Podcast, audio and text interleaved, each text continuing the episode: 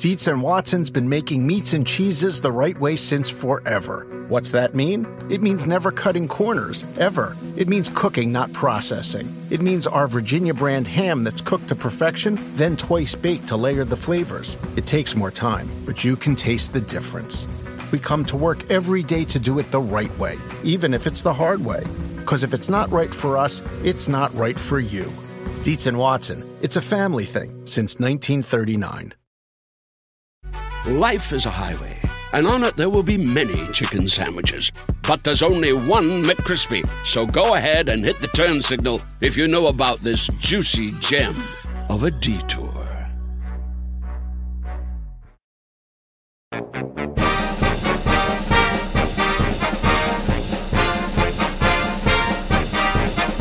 Happy New Year, everyone. We're back. Welcome to College Golf Talk. We are ready to roll in 2020. Steve Burkowski, Brentley Romine with you. And Brentley, the spring season is already underway. NCAA championships coming up at the end of May. You know what? You're going to blink your eyes, and it's going to be the run for the postseason. We'll have you covered as the men and women all gear up for a run to Grayhawk at the end of this season.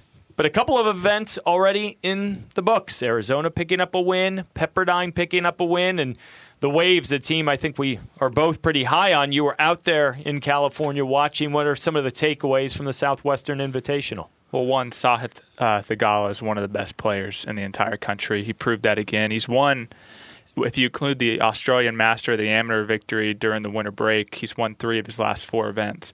But I think the real strength of this team is depth they had two guys who played as individuals who finished in the top 10. William Mao, who I believe is the front runner for the Phil, Phil Mickelson Award for the Freshman of the Year, and Dylan, Menante, also um, another really talented, talented young player. But then you add a Nevada transfer, Joey Vrzich. He finished T6. One cool stat from the Southwestern Burko is that if Pepperdine fielded a second team of just individuals, they would would have finished fourth. So, and they would have beat the reigning national champion Stanford Cardinal, BYU, a top 10 team in the fall. So, yeah, I mean, things are looking really good in uh, Malibu right now. Yeah, Michael Beard, the head coach there for the Waves. You'll see this every five, six, seven years that a group, maybe a little bit under the radar year in and year out, puts together this collection. Theegala was out last year, redshirted because of an injury. He's back and I thought it was pretty cool. I, I saw what you had, you had posted and what uh, he did on Twitter of finishing up in the Kobe Bryant jersey. Obviously, the tragedy of the nine lives that were lost in the helicopter crash. How much did that mean to him to be able to have that jersey in his bag, knowing that that was the plan on the 18th green? Yeah, so I was actually sitting next to him during breakfast, and he was kind of debating when he was going to do it. He's like, I don't know if I should do it on the first tee he thought about doing it on hole number eight, but that's a 220 plus yard par three over water. And uh, Coach Beard and you know really Sahith himself, that was his his decision to not do that on that hole. That would have been really cool. But uh, ultimately, he decided to keep it, the jersey in his bag. I think he even had a buddy wear it for most of the round. And then after he hit his approach shot to about you know 18, 20 feet on 18, he puts it on, goes up two putts and it was kind of funny afterwards. He's like, you know, I'm just glad I didn't three putt with the jersey on because that would have been terrible. But yeah, I mean, th- this is a kid that grew up in uh, Chino Hills. His dad used to take him to games. He used to watch games. He used to cry when the Lakers would lose, when Kobe wouldn't play well. Like Kobe was like his icon, and that's the same for millions of people around the world, really. So to see him get kind of choked up you know that you know Kobe really meant a lot to him, and I think it was also surreal. He lives less than a mile, about a half mile away. His apartment is about a half mile away from where the helicopter crashed. So just a really surreal week, and it was really cool to see him you know top it off with a with a victory like that. Yeah, we've seen so many moving tributes uh, to Kobe Bryant, and obviously transcends more than just the sport of basketball.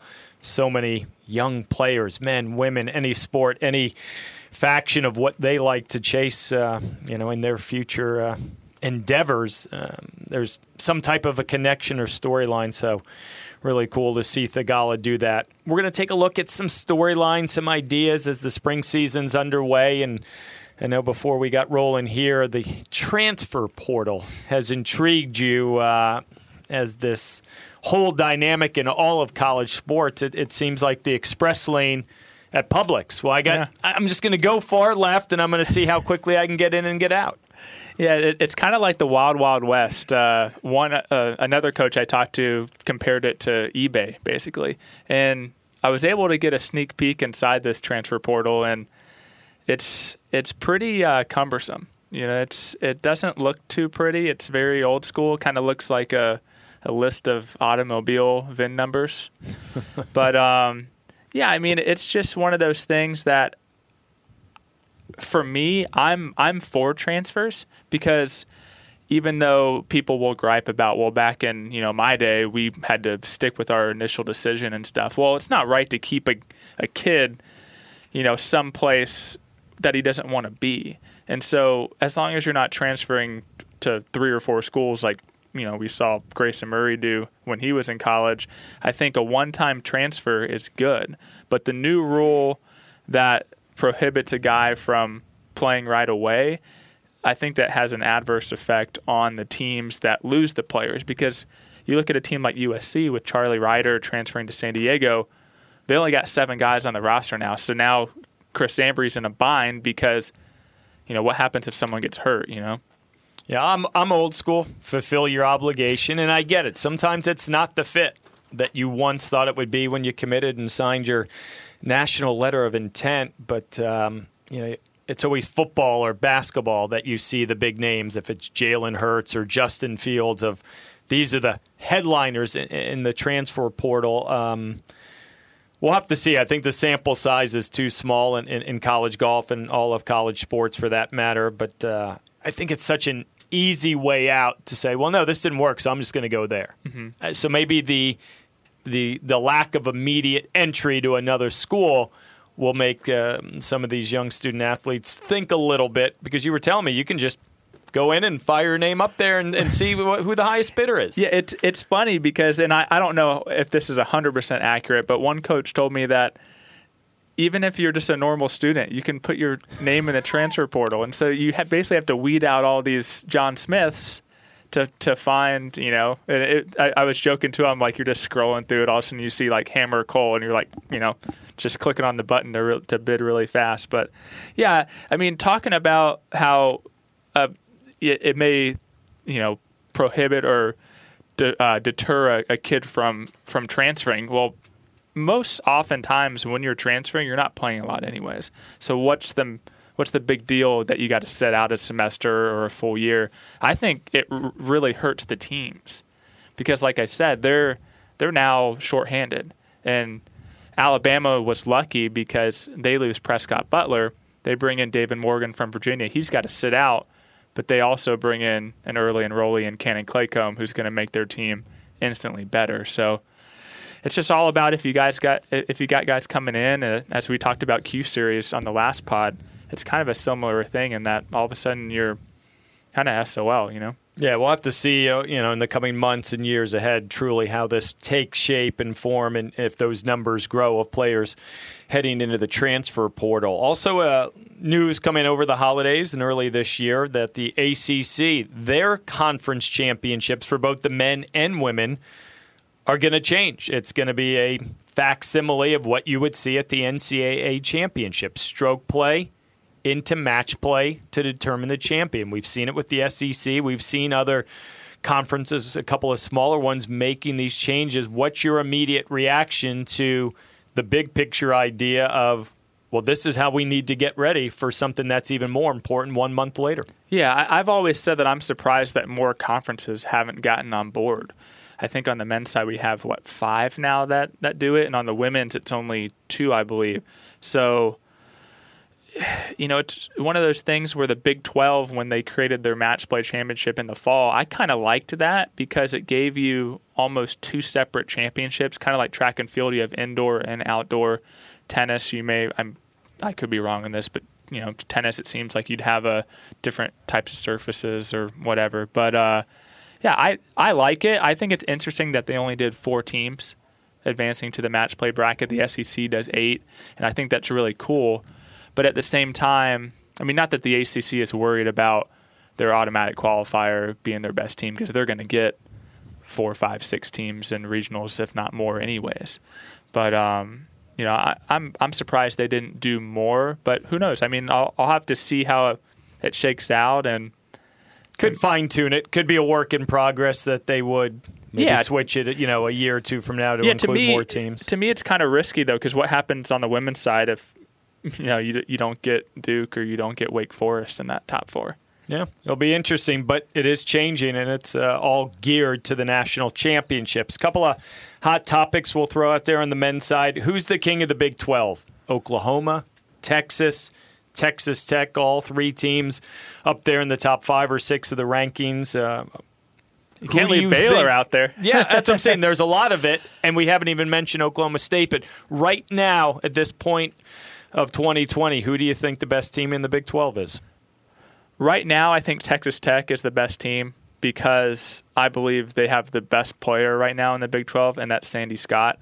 Um, potential wise, Texas. You could, you could argue Cole Hammer. You could argue as a team Texas, but based on what they did, winning their first three events of the fall, going five and zero at the Big Twelve match play, really got some, you know, surprise performances out of out of Kyle Hogan, uh, Ludwig uh, Aberg, their stud freshman that came in. He's acclimated pretty well, but I look for him to get a lot better.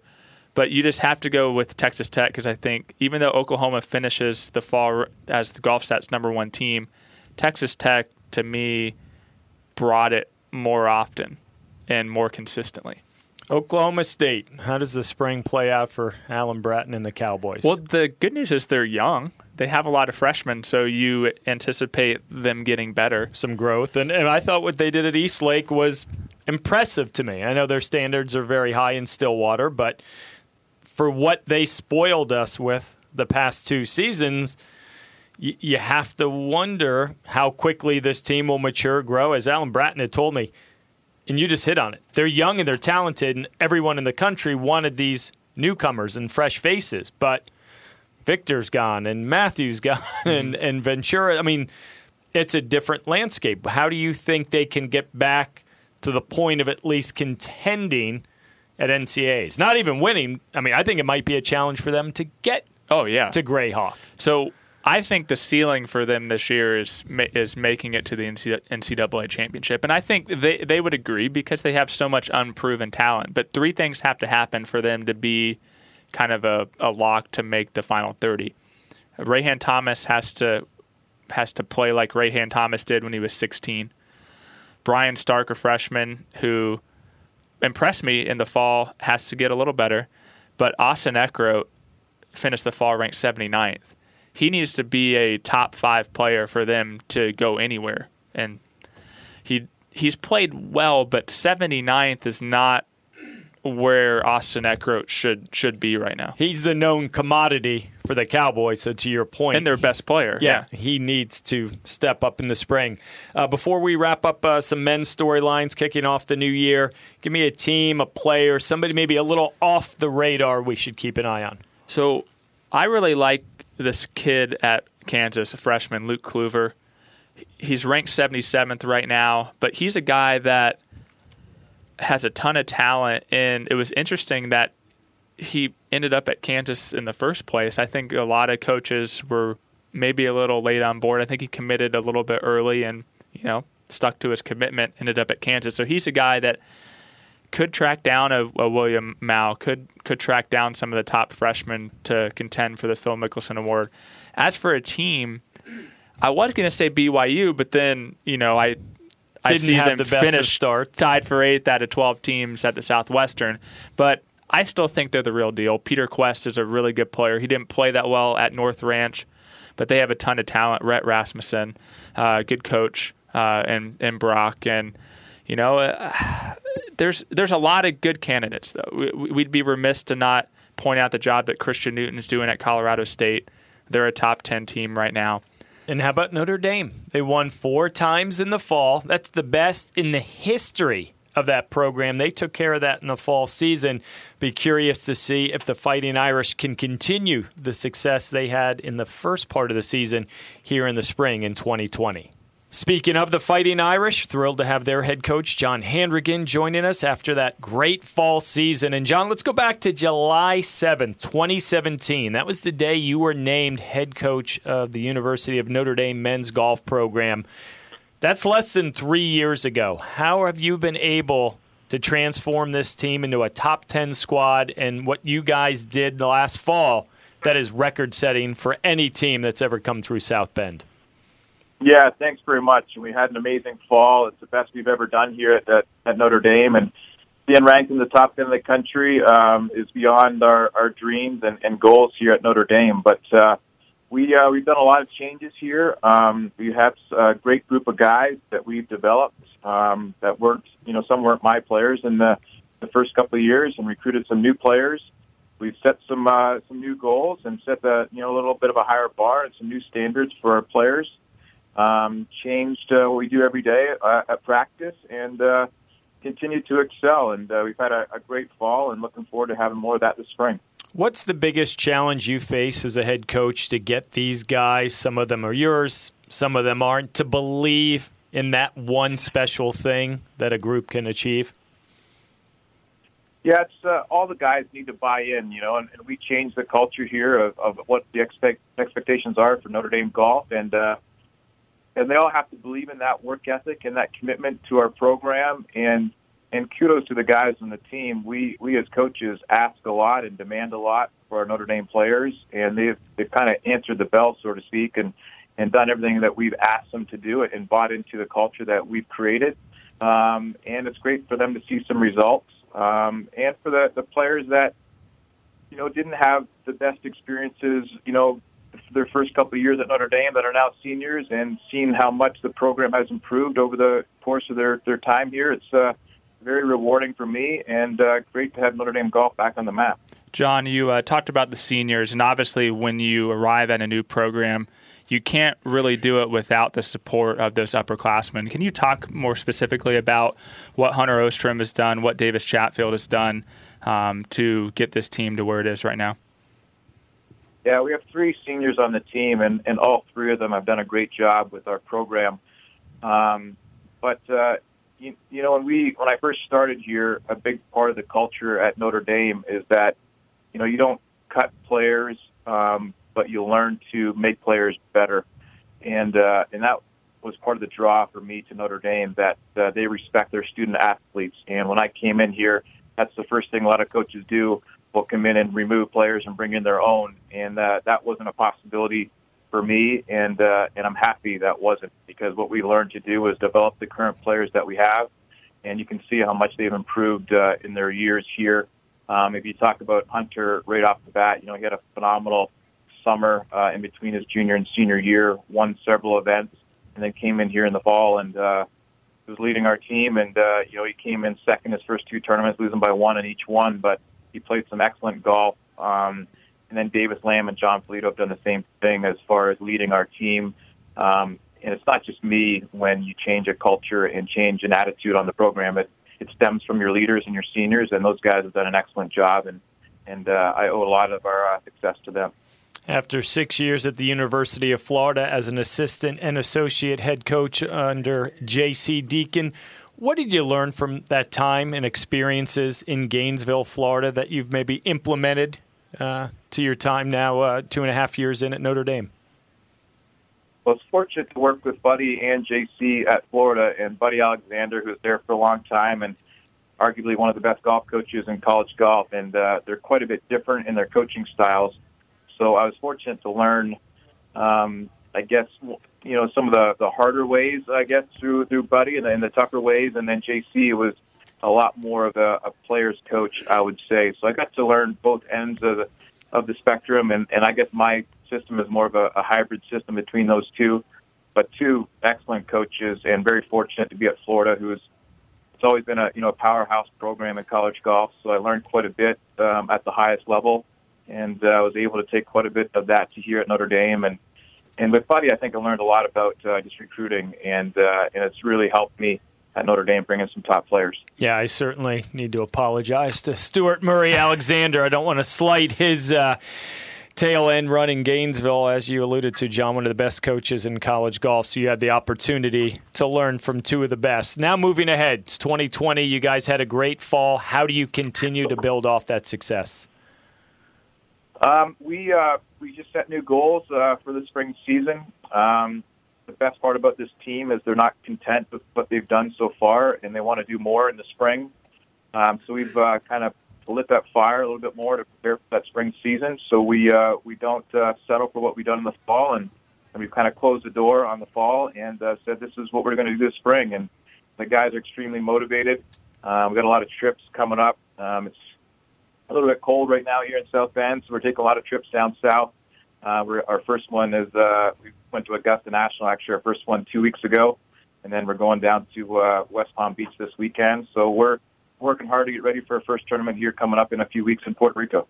Earlier on this podcast, Burke and I, Burko and I talked about the ACC championship moving to match play. What are your thoughts on that? And have you guys been uh, ramping up the uh, head-to-head competitions at home? Yeah, we're doing a lot of match play competitions now. Um, when we're not qualifying, we're doing uh, a lot of head-to-head, preparing the guys for it. Um, they do quite a bit of it in the summertime, so I do think that they're they're more prepared for NCAA's and now ACC going to match play. Um, I think it's great for our conference. Um, you know, we're we have quite a few teams each year that make it to the nationals, and you know, to be crowned a national championship, you have to go through match play in the national tournament. So we might as well get ready for that at ACCs, and uh, and also I think it's great because now there's a cut at ACCs with only four teams making it to match play, and uh, like you have at regionals and then nationals, you know, you have a cut to uh, to get in that final eight. So I think it's great to to put a little extra pressure coming down the stretch on our, our young players to get them ready for that next level. Why do you think your team can contend and will contend come the postseason? They love to win, and uh, that's one of our goals in everything we do, day-to-day practice, any competition we have. They strive to win day in and day out. It proved uh, we proved that in the fall, you know, winning four or five events never been done here at Notre Dame, and uh, it shows that our guys love to compete and win. And, and every day at practice, we're competing towards that. So I think their their passion and drive to excel and win and prove that you know it wasn't uh, wasn't luck in our first win, et cetera. But we continue to do that all fall, and they want to have that uh, they got that same passion for the spring. What do you think the biggest obstacle is in taking that next step? I think uh, there's a lot of parity in college golf, and there's a lot of great teams this year. I don't think there's many teams that are above everybody else. I think there's a big group of teams that that are very competitive within each other. So uh, I think it's, uh, it's I think it's tough to win. You know, not you know, each week it's tough to win at any college tournament, but never mind when you get into ACCs, regionals, and nationals. It's just a lot of parity, a lot of great teams out there, and uh, you have to be firing on all cylinders uh, at the right time. John, you just talked about the cold weather, you know, this time of the year in South Bend, Indiana. How much do you look at what Mike Small has built, accomplished, and continues to grow on with the success he's had at Illinois? Know, everyone says cold weather schools, they'll never contend for a national title, they'll never win. Yet we're now seeing, as you alluded to, the parity. How much do you look at Mike Small as maybe that example that you can win at a place where there might be snow on the ground for four or five months a year? Yeah, I, I uh, talked to Mike when I was first looking into this position at Notre Dame, and and really he's a mentor, I think, for a lot of us coaches. He's done a phenomenal job, and uh, and I asked him a lot of these questions about, you know, why has he been successful? What does he do differently? Is he concerned about being a, nor- a northern program? Um, a lot of things that came to my mind as well to making sure that when you go to a program, you want to be successful, and how are you going to be able to accomplish that? So Mike has uh, really helped me out quite a bit on how he he does things, and uh, and I was able to uh, utilize some of those. But the best thing that I think we have at Notre Dame is our brand and network of people, and uh, we travel every single weekend in the spring to some different location to either practice or play in a tournament. So we uh, we realize that the importance of playing a lot of golf to be successful, you got to be out there playing. You can't be you know inside hitting balls. So you know, every Thursday evening we hop on a plane and go somewhere down south and play golf Friday, Saturday, and Sunday. Um, so we're playing a minimum of three or four rounds per week, to get us ready for that uh, our spring season. So I think there's a lot of hurdles at, at most northern programs, but we're fortunate at Notre Dame that we've got a great uh, group of alums and, and benefactors that uh, want to help us out and make sure we uh, we reach our goals. You played professionally on the Canadian Tour and the Great Lakes Tour. What lit the fire in you to want to be a college golf coach? Well, unfortunately, my career was pretty short in professional golf, so uh, it didn't last very long. But uh, I was just very competitive. Loved the game of golf. Um, loved coaching uh, young men and uh, and hopefully accomplishing and achieving their goals in the future. And that was just kind of led my my desire and, and, and passion for the game. And uh, I, I just didn't want to be a club pro, and I wanted to stay competitive. And this kind of kept the juices flowing, I guess. Well, you've done a great job of it so far, John. Congratulations once again to you and your team for the success of the fall. All the best in this upcoming spring season. And most importantly, we appreciate you spending uh, some time with us today on the podcast. Yeah, thanks, guys. Enjoyed it. And you guys have a great day. Thanks, John. You too. See you, John. Again, our thanks to John Handrigan, head coach, Notre Dame men's golf team. Be really, really curious to see if they can continue uh, what they did in the fall, in the spring. But a top 10 squad right now. They've won four times, a program best. Going to be interesting. One of the many uh, teams we will keep an eye on in the upcoming months as we sort of segue over to the women and some of the top storylines we're got our eye on right now, or shall we say eyes, since there's a couple of us and we both have two eyes. that would make sense. We're all one. Yes, we are. We talked in the last podcast, end of 2019, the exodus of these women going to the Q Series, turning professional. Five went, five turned professional. I'll leave my thoughts in 2019 of how much I am not a fan of this. We don't want to run that back? No, but it's reality. this is where it's going. And let's look at Stanford. They were hit the hardest. Albane Valenzuela Andrea Lee, they both turned professional, and they, they are gone. What do you think you can expect from Anne Walker, the head coach, and her squad now, when you consider the fact they've lost two of the top six or eight players in the country? Or you could even argue t- the top two. Yeah. Um, they're they're not going to be as good. I think there's no way around that. But this is a team that still has the talent on its roster to make match play again. Really? And, you think they yeah, there's I, enough there? So so Angelina Ye is the best player in college golf right now. She's I believe she's ranked second, but Jennifer Chang from USC actually no, Angelina Ye is ranked third, but the two players ahead of her, Sierra Brooks from Florida, Jennifer Chang, they're gone. So right now she's the top player in college golf. Aline Krauter had a top 50 fall. She's another really strong player. And then you got to look a little bit further down. A, a freshman like Brooke Seay, who had an unbelie- unbelievable junior year or junior career, and the the the potential is there. Now, are they going to make match play? I don't know, but they were on the short list for me of teams to win it all. I think Anne mm-hmm. Walker is, if not the best coach in women's college golf, one of the top two or three. She in my opinion, just has a very good understanding with good teams, mind you, uh, of how to navigate the whole match play scenario. You still need luck and you've got to have talent, but I feel like she just has her finger on the pulse of that better than many. Remember, this is relatively new for the women match play going back to 2015, the first year at Concession. And oh, by the way, who won? The Stanford Cardinal. There's a reason. So, uh, I'm curious because to me that is the biggest question mark, and maybe not that much of a question when you lose Albane and Andrea. Of they're two of the greats, maybe mm-hmm. the two best to ever come through that program. Andrea's got more wins than anyone else, and Albane was just rock solid every time out. And it's a very real thing in college golf. The great teams, year year in and year out, have that reliable one or top two players that you can count on. And it's so crazy to think that oh, well, I'm just you know if they have five solid players, they should be just as good, right, or close to it. It's a whole different animal when you don't have that consistent score that those other players can go out and rely on.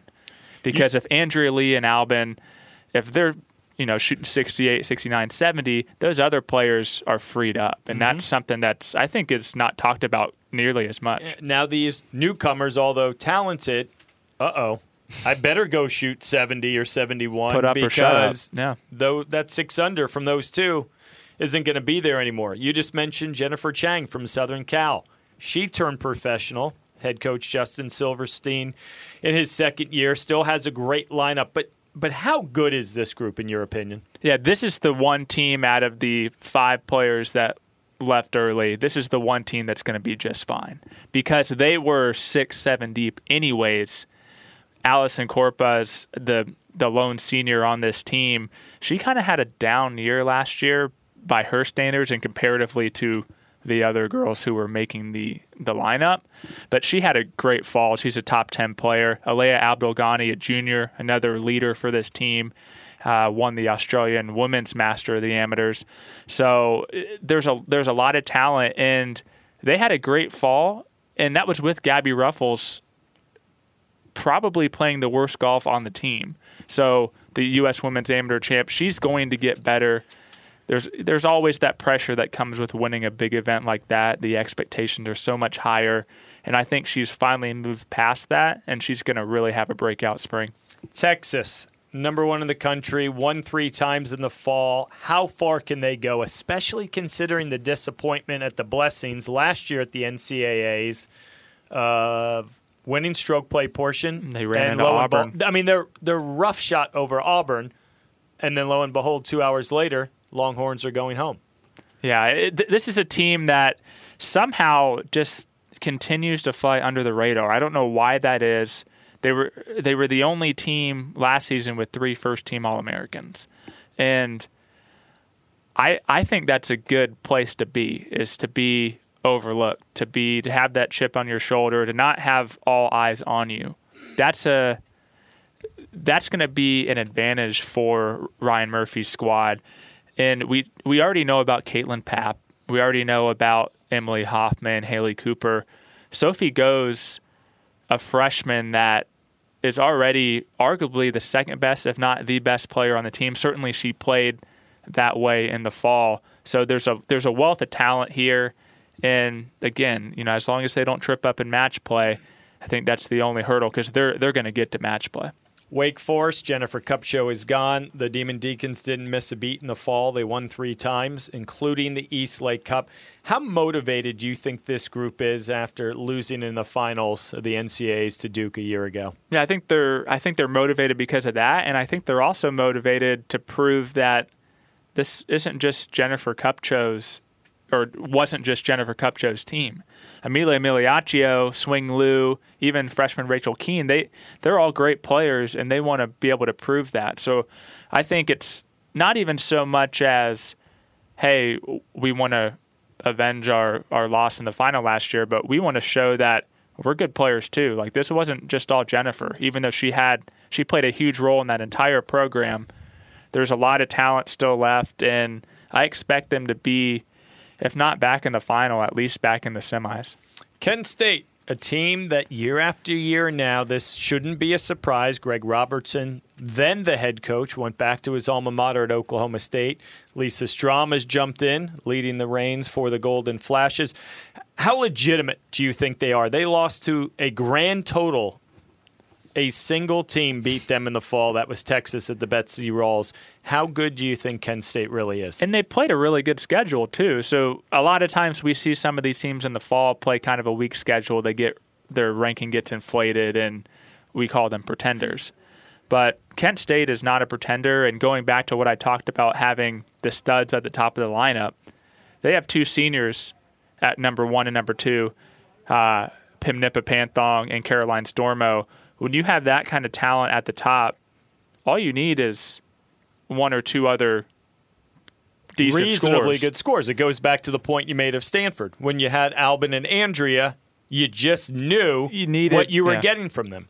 Yeah, you so a similar comparison. One more player, or two more players, and you can afford to kind of have a weak fifth player. But so Kent State's going to be there. They didn't make match play last year, and that ended, I believe, was a three-year run or a two-year run in a match play. Two yeah, years. cup- at least two out of three. I mean, they were no longer a surprise when you saw them. Yeah, but they're they're still going to have their work cut out for them at the NCAA championship because you look at a conference like the SEC, a lot of teams that were that have been down in recent years are back up. A team like LSU, um, and then a team like South Carolina that's quickly become one of the best teams in the country and a national title contender. There's a lot of new faces to challenge the USC's and Stanford. So there's going to be a huge group. It's going to be really crowded, and it's going to be a fight to uh, that final eight. Throw me a name or a team that we didn't discuss on the ladies' side that uh, intrigues you as this spring season unfolds. I'm going to throw you a name. I'm going to throw you who I think is going to be the freshman of the year and possibly the player of the year, and that's Linn Grant from Arizona State. We talk about teams that are back. Arizona State is back. They're really good. And that was with Olivia Mahaffey probably being the fifth best player on the team in the fall. She's still getting over a, a wrist injury that she suffered during the summer. But Linn Grant, she's from Sweden. She has just crazy game. Talent wise, I believe she's the best player in college golf and women's college golf. And we're going to start to see more of that. She didn't finish worse than T17 or T18. So she finished top 20 all her events. She was right around the top 10. Just a consistent round in and round out player that is going to blow up this spring. So so keep an eye on on Linn Grant. Those are some of the stories for both the men and the women and players and teams. And of course, there are going to be others that develop. That's why you need to continue to follow along on the College Golf Talk podcast throughout the course of the spring season. And then coming up here in the next few days and weeks, the Northrop Grumman in Palos Verdes, one of the best tournaments for the women mm-hmm. all spring season, a demanding course. And then some of the best uh, on the men's side, they'll head out to Hawaii, uh, the Waikoloa. Yeah, the Amer Ari, and then you follow in March with Cabo and Southern Highlands. Later in the month, Valspar um, down in Palm City at, at the Floridian. And of course, the Western Intercollegiate, which is going to be on Golf Channel, always brings a stacked field. And this spring is just really good, Burko. It seems like every week there's two or three tournaments that you look at the fields and you're just your jaw drops. It's just like wow, like this is like an NCAA preview. Yeah, the, I've always said in the 20 plus years of covering college golf, the fall is like the appetizer. It's the shrimp cocktail, so to get settled in. But now the spring, it gets serious. What lineups will take shape? Who are the five you can rely on? Going to be a whole lot of fun to watch. We appreciate it as always. For Brentley, I am Burko. We will see you next time on the College Golf Talk Podcast.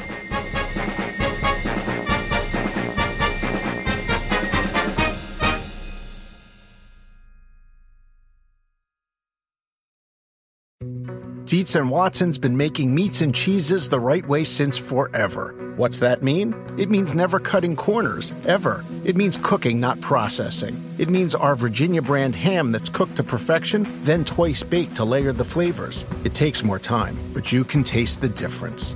We come to work every day to do it the right way, even if it's the hard way. Because if it's not right for us, it's not right for you. Dietz and Watson, it's a family thing since 1939. Life is a highway, and on it there will be many chicken sandwiches. But there's only one McCrispy. So go ahead and hit the turn signal if you know about this juicy gem of a detour.